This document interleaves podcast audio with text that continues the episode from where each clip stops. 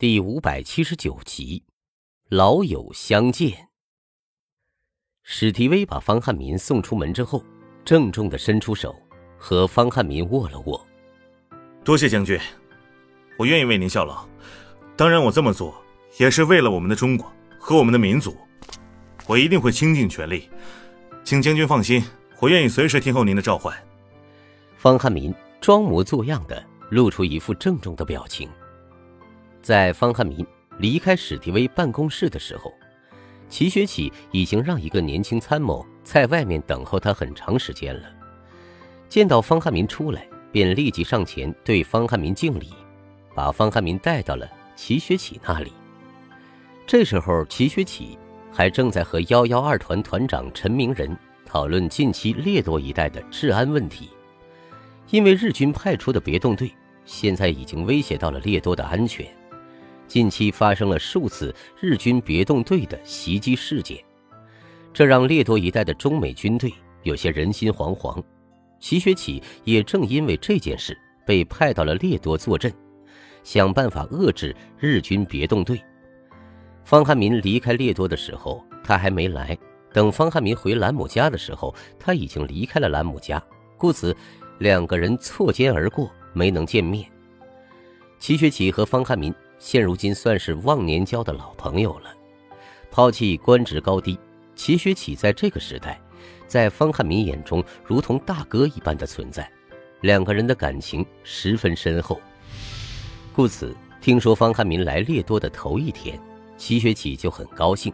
但是方汉民却在来路上失踪了一天时间，把齐学启也给急坏了。为此，还专门派出不少兵力。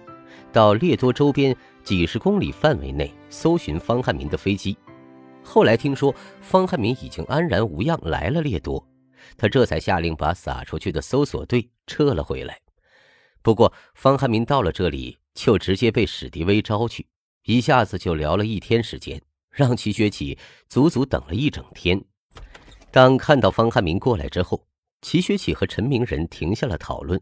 挥挥手，让一些手下军官们先行离开，站起来哈哈笑着迎了上去，也不让方汉民给他敬礼，上去就拉住了他的手，重重的朝着方汉民的胸口捶了一下。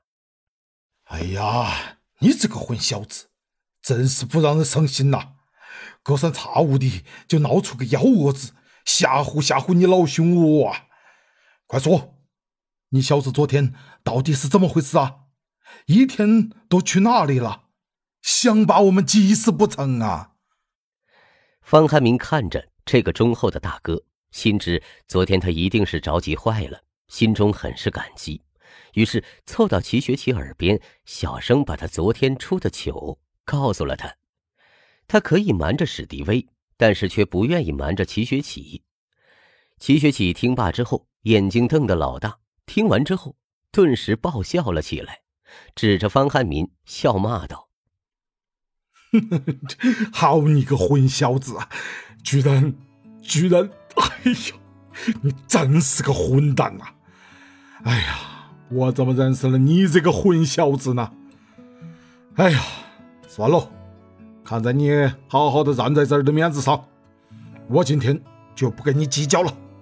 但是再有下一次，小心我军法处置你这个混蛋！”方汉民摸着鼻子讪笑道：“ 遵命，保证不会再有下次了。这次是我不对，这不都是好奇心害的吗？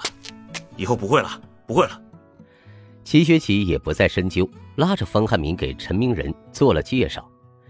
其实方汉民和陈明仁早已算是熟人了，早在第一次去兰姆家的时候就见过面，后来对抗演习期间也曾经接触过，这次回来。又是相谈甚欢，所以两个人都点头笑着寒暄了几句。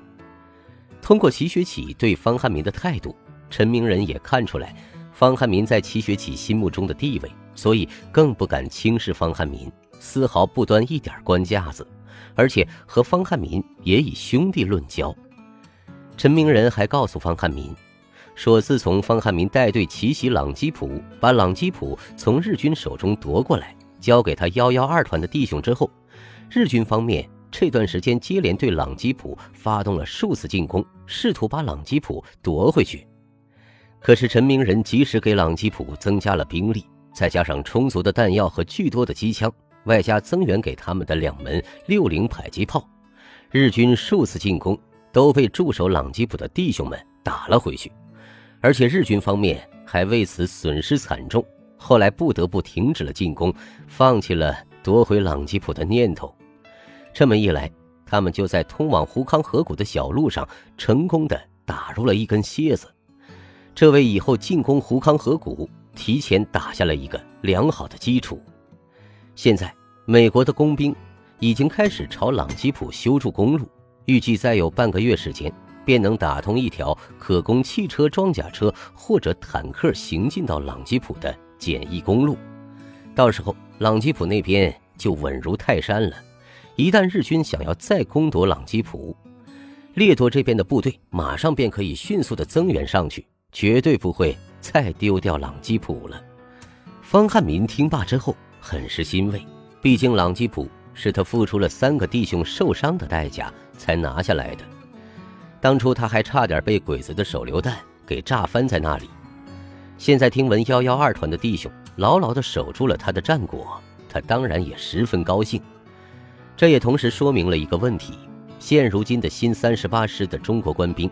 在接受了严格的整训之后，再加上有充足的后勤保障，使得他们的战斗力已经得到了大幅提升，这是一个非常好的兆头。齐学启一坐下，就让人送来了一些简单的酒菜，算是为方汉民接风洗尘。席间询问了方汉民此行密支那和胡康河谷的经历，不由得又是感叹了一番。方汉民听说了齐学启此行来掠夺的目的。点头道：“小鬼子其实很精明，同时也非常善于学习。他们现在是想要以其人之道还治其人之身，用我们的办法来对付我们。这确实很棘手。再加上这里又是印度，我们对本地民众并不熟悉，各方势力交错，所以小鬼子有空可算，不好办呀。